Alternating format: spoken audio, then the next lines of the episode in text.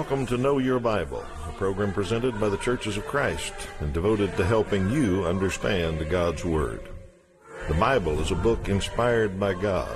It contains answers to your questions. The Bible reveals Jesus and explains his sacrifice. Contains God's plan for the family and timeless principles of parenting. Also has the truth about life and death.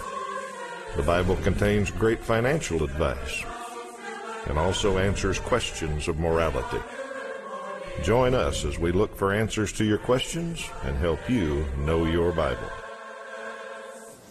Welcome to Know Your Bible. We're back to study the Bible with you today and hope that we all learn a little bit more about our Bible. Uh, the way we do it is we answer questions that our viewers have about the Bible or things in life that the Bible might have a principle for, uh, anything that you've always wondered about the Bible. We'll be happy to try to find you an answer. There's a website and a phone number at the bottom of the screen. You can use those anytime, day or night, to get in touch with us and let us know what you'd like us to talk about. And we'll take your question, put it in the stack, get to it just as quickly as we can. If you give us your name and address or your email is even better. Uh, we'll get you an answer pretty quickly, but other than that, we'll get it on the program as soon as we can. Let me introduce my partner here, Toby Lever. Good morning, Toby. Good morning, Steve. Glad you're back and ready to answer a few questions, but uh, we always let our viewers have the first one, so here's your trivia question for the day. Uh, Abraham had a famous nephew. Who was that nephew? And we'll give you the answer at the end of the program, see if you know that little bit of Bible info.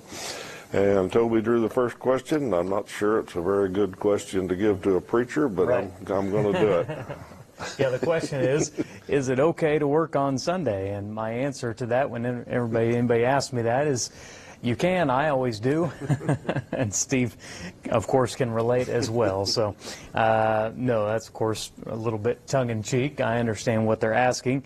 Um, we work Sundays, obviously, because that's the nature of ministry and what we do in serving churches.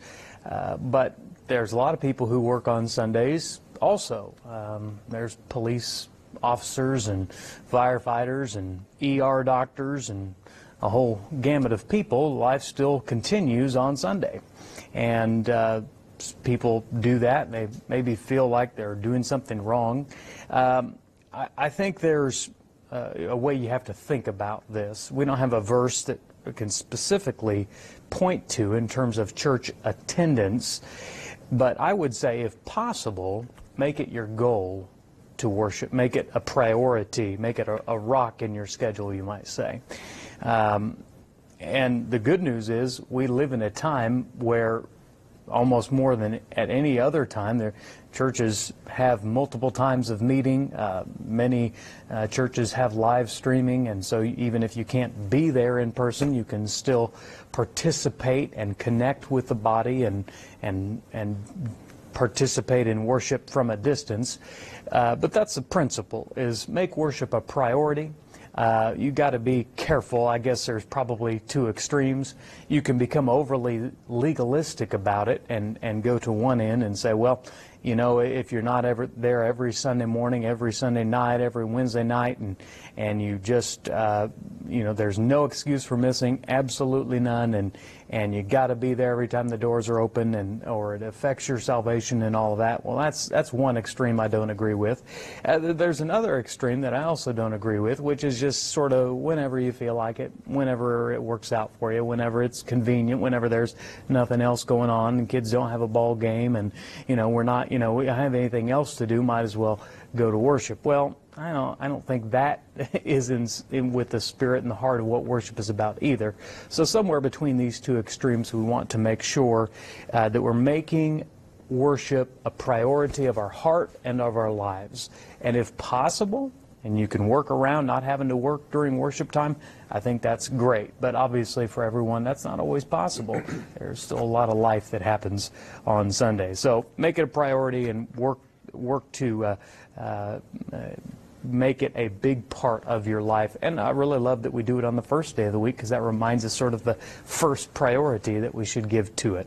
Uh, let's look at one verse from Hebrews chapter 10, which the writer says, Let us hold unswervingly to the hope we profess. For he who is promised he who promised is faithful. And let us consider how we may spur one another on toward love and good deeds, not giving up meeting together as some are in the habit of doing, but encouraging one another, and all the more as you see the day approaching. We make worship a priority, uh, obviously, because it's what God wants, and uh, God wants us to do it because He knows it's good for us. And uh, so make it a priority of your week. I hope that helps you. All right, a viewer wants us to define a word. So, what does meek mean? Uh, meek is used in the Bible. It's in the Beatitudes. Blessed are the meek. So people wonder what that means. Well, it does not mean weak, and some people equate the two. They think somebody that's meek is a weak person. Uh, that's not the answer. There are a lot of very strong people mentioned in the Bible who are called meek uh, Moses, uh, very strong character. You have to agree with that. Uh, got the people out of Egypt and led them for 40 years in the wilderness and uh, led battles and spoke with God and he did all sorts of amazing things. And the Bible says he was a very meek man. Uh, I looked up some definitions from dictionaries and other places. So here's a few things that meek is defined as uh, mildness, uh, gentleness of spirit, or humility. Humility towards God and toward others. And I like this last one having the right or the power to do something, but refraining for the benefit of someone else.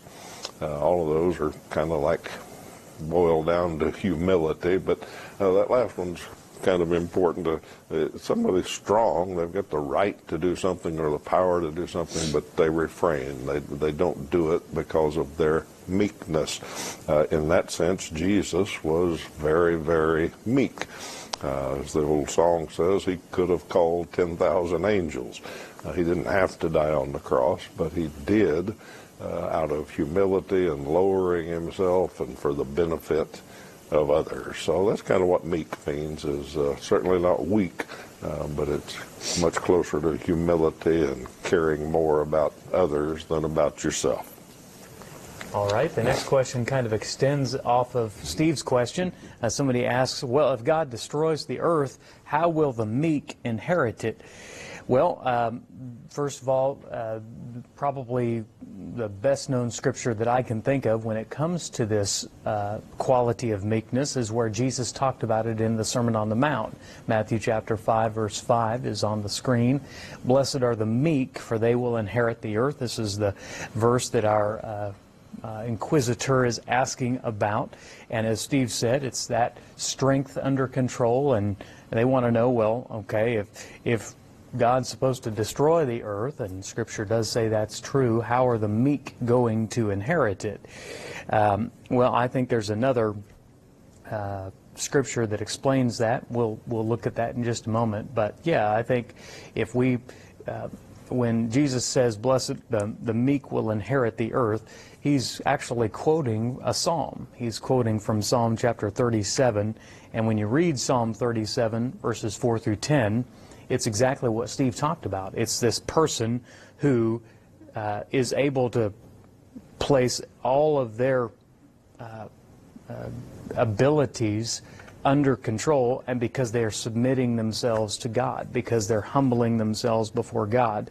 Uh, meekness, as you know, we see it in uh, Psalm 37, is someone who commits their way to the Lord, who trusts Him, who uh, trust him to bring forth righteousness and justice. Uh, he's one who can be still before the Lord because he uh, wait, waits patiently for him. He's one who refrains from anger uh, and forsakes wrath. Um, and then the psalmist says, For the evildoers will be cut off. Those who wait for the Lord shall inherit the land. Uh, the meek shall inherit the land and delight themselves in abundant peace. Um, people who trust in God fully are able to wait upon God fully because they know He's going to work all things out. And they also know the more we try to exert control and, and get involved and, and assert our own rights, more we're probably going to mess things up. So, as Steve said, meekness is that quality of strength under control.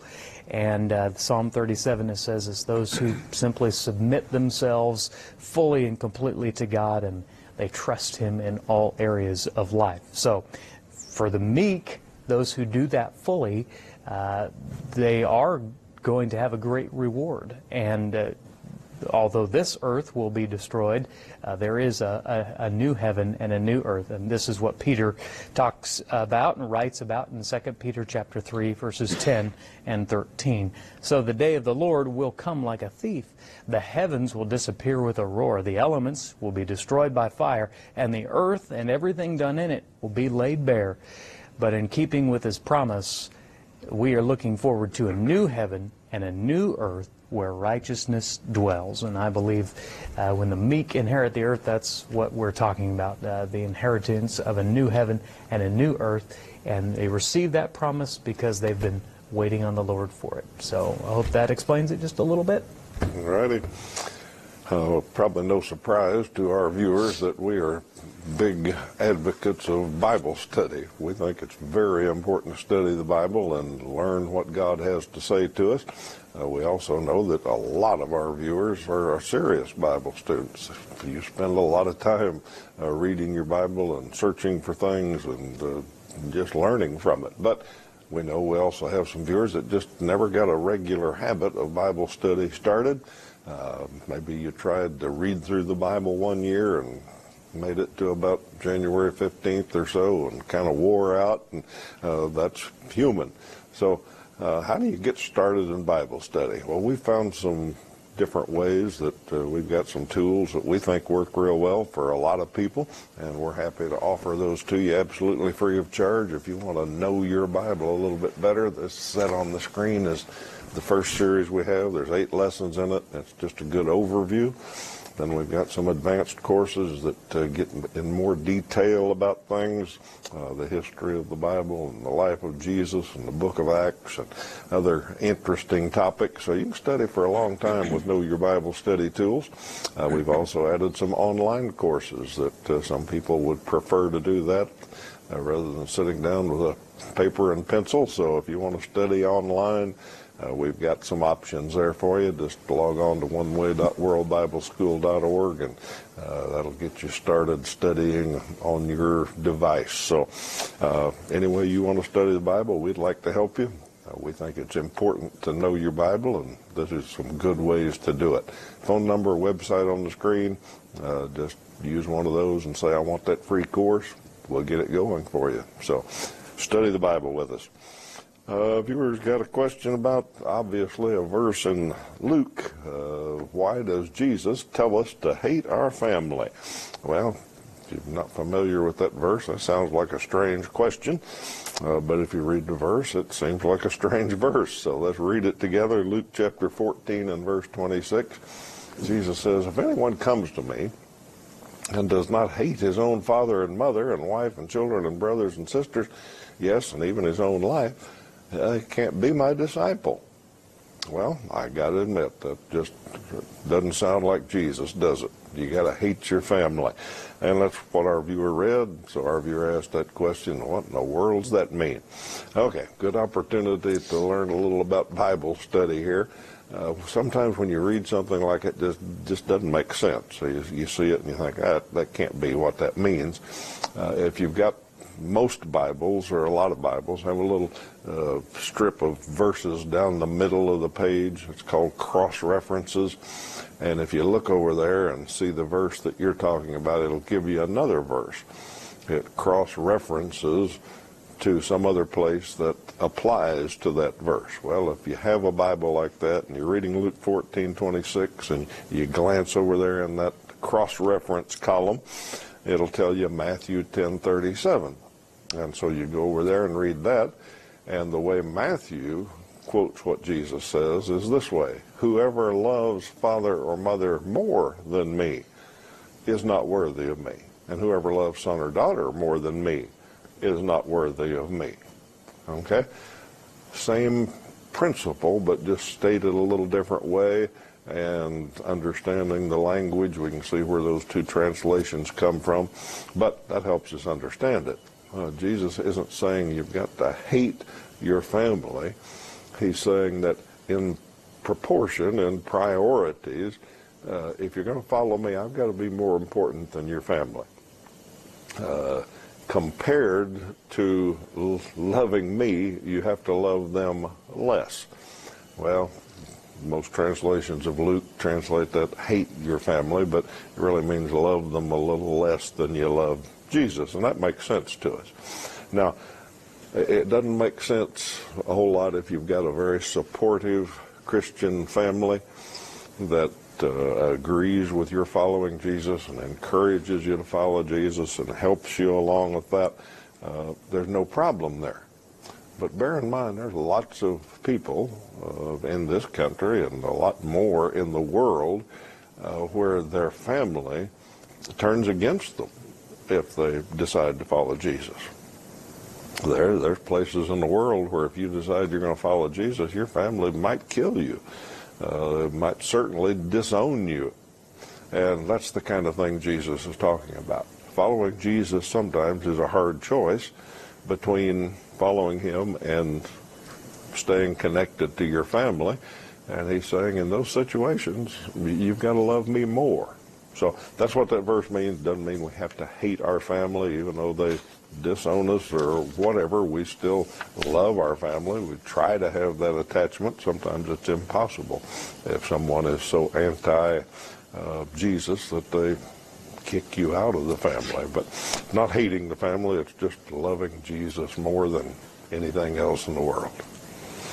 Okay, next question is one we get quite often. I really think it's fundamental to understanding uh, the uh, the story of the New Testament, the story of God and the Bible, and how that works. What's the difference between the Old and New Testaments? And in fact, the Bible correspondence course starts out with this very uh, basic uh, lesson to help us understand that. Most people who, in fact, uh, mock the Bible, make fun of the Bible, uh, jump back and forth between Old and New Testaments and show their ignorance of the Scriptures. Um, and, and that's nothing against them. Just they just don't know and don't understand that there is a difference between the Old and the New.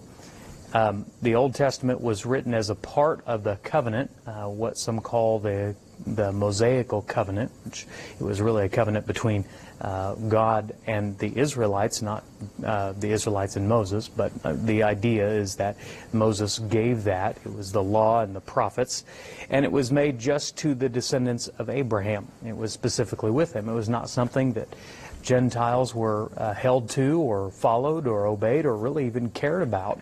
Was a unique covenant and arrangement between God and them. So the Old Testament contains the story of God and, and his people and how he uh, uh, lays upon them this uh, uh covenant which contained the Old Law and many of the prophecies uh, therein.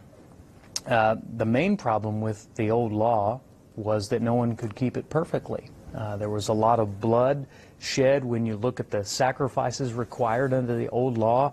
There was a lot of worship detail given, and yet for all of the the detail uh, that we see throughout the Old Testament, uh, no one could keep that perfectly.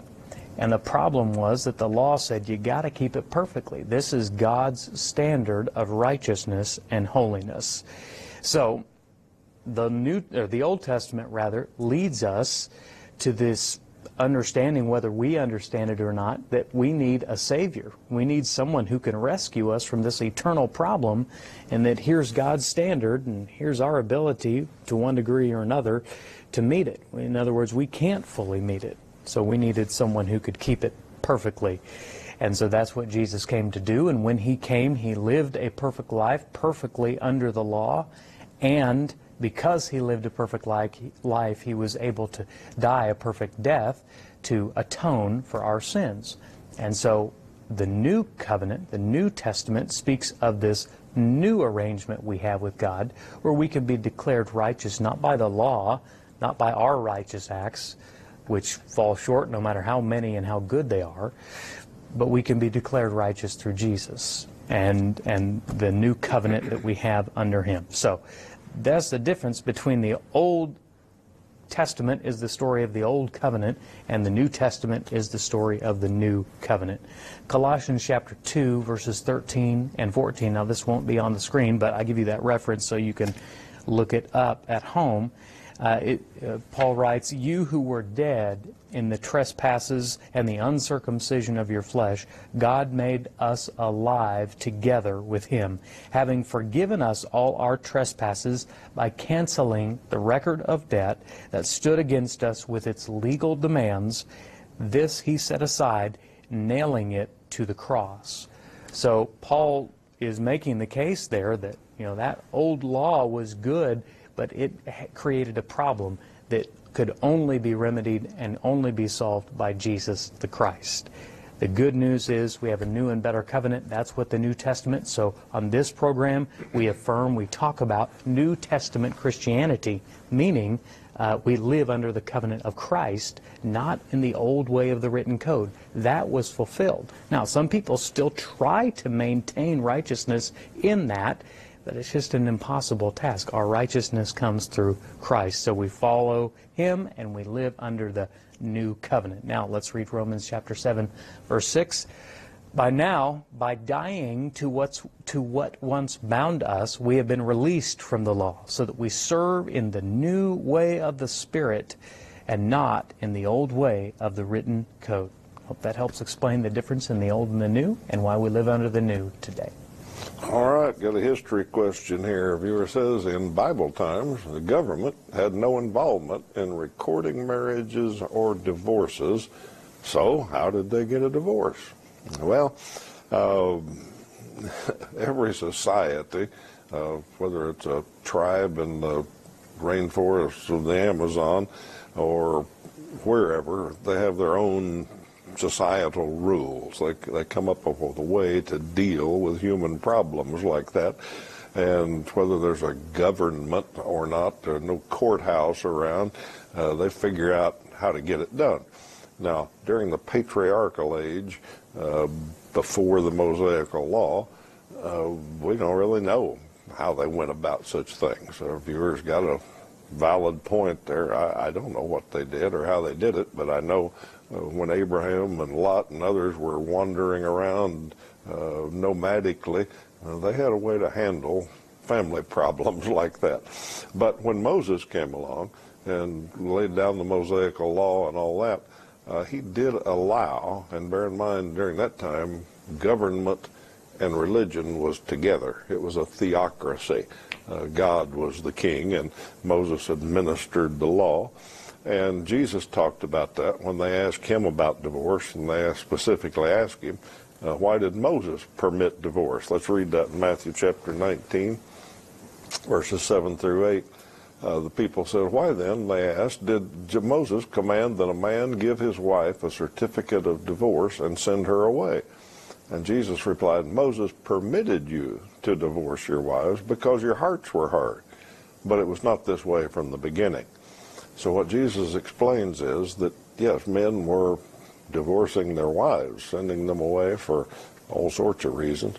And he said what Moses did, because their hearts were so hard, he made a rule that a man had to give a woman a certificate of divorce to show that he had run her off.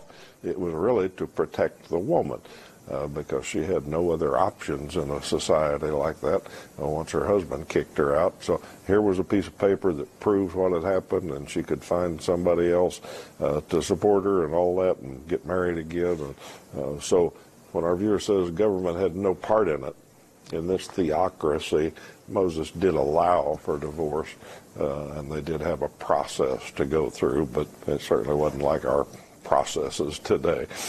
All right, let me invite you to visit the Church of Christ near you. We always like to mention a few of our supporters each week uh, because Churches of Christ keep us uh, broadcasting, and today we want to mention a couple. One in Watermill, uh, the Watermill Church of Christ in Springfield, Missouri, and the Church of Christ in Burlington, Iowa. Both of those are partners of ours and help us uh, in those broadcast areas. We broadcast from Springfield and from Rock Island, Illinois. Uh, and the folks there help us with all that, and we appreciate their support and their work. So if you live in one of those communities, um, drop in and say hi to them. Tell them you heard about them on Know Your Bible. If you're looking for a church home, I can sincerely recommend either of those uh, congregations are a great place to meet some good people and find people that study and think about the Bible like we do on Know Your Bible. So give them a visit, give them a thank you. So we've got time for another one, I Okay. think. Yeah, a person wants to know Was God ever a person on earth, or has he always been a spirit? Well, my answer to the question is yes. When you read the totality of the Bible, um, we understand that uh, God was there present in the beginning. Now, when we say God, we're talking about God the Father, the Son, Jesus, and the Holy Spirit. Uh, in the beginning, it says, Let us make man in our image, referring to what we call the Trinity. That's not a biblical word, but it's just a, a word that we use to help explain the concept. So there is a spiritual element of God, and uh, Jesus said in John chapter 4, verse 24, God is spirit, and his worshipers must worship in the spirit and in truth. So uh, there is this unseen idea of God. God is not a physical manifestation. You can't uh, see him with your uh, physical senses. And uh, uh, Jesus compared the Holy Spirit to the wind. Know, we get a lot of wind here in Kansas where we produce the program. You can't see the wind, but the wind can do a lot. Okay, the wind can demolish cities and and uh, take down trees and and flip over cars. It, it's very powerful force, but you can't see it. Well, uh, that that's a good way to describe. So, uh, yes, God is spirit, and there's a spiritual part to Him, and of course, Jesus Himself uh, was uh, in the spirit when we're talking back to Genesis. But the story of Jesus coming in the flesh, the incarnation, is the story of his life. And Colossians 1 says, The Son is the image of the invisible God, the firstborn over all creation.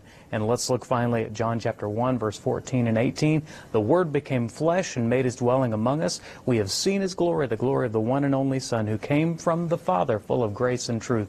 No one has ever seen God but the one and only Son, who is himself God, is in closest relationship with the Father, has made him known. So God is spirit, but he came to us in the flesh. Hope that helps. Okay, thank you for your good questions today, and uh, we're going to be back next week to try to answer some more, but we've got one to wrap up here, your trivia question. Abraham had a famous nephew. His name was Lot, and he got in a little bit of trouble. So we're glad you've been with us today. Hope you come back next week. We're going to answer some more of your questions then. Until then, you have a great week.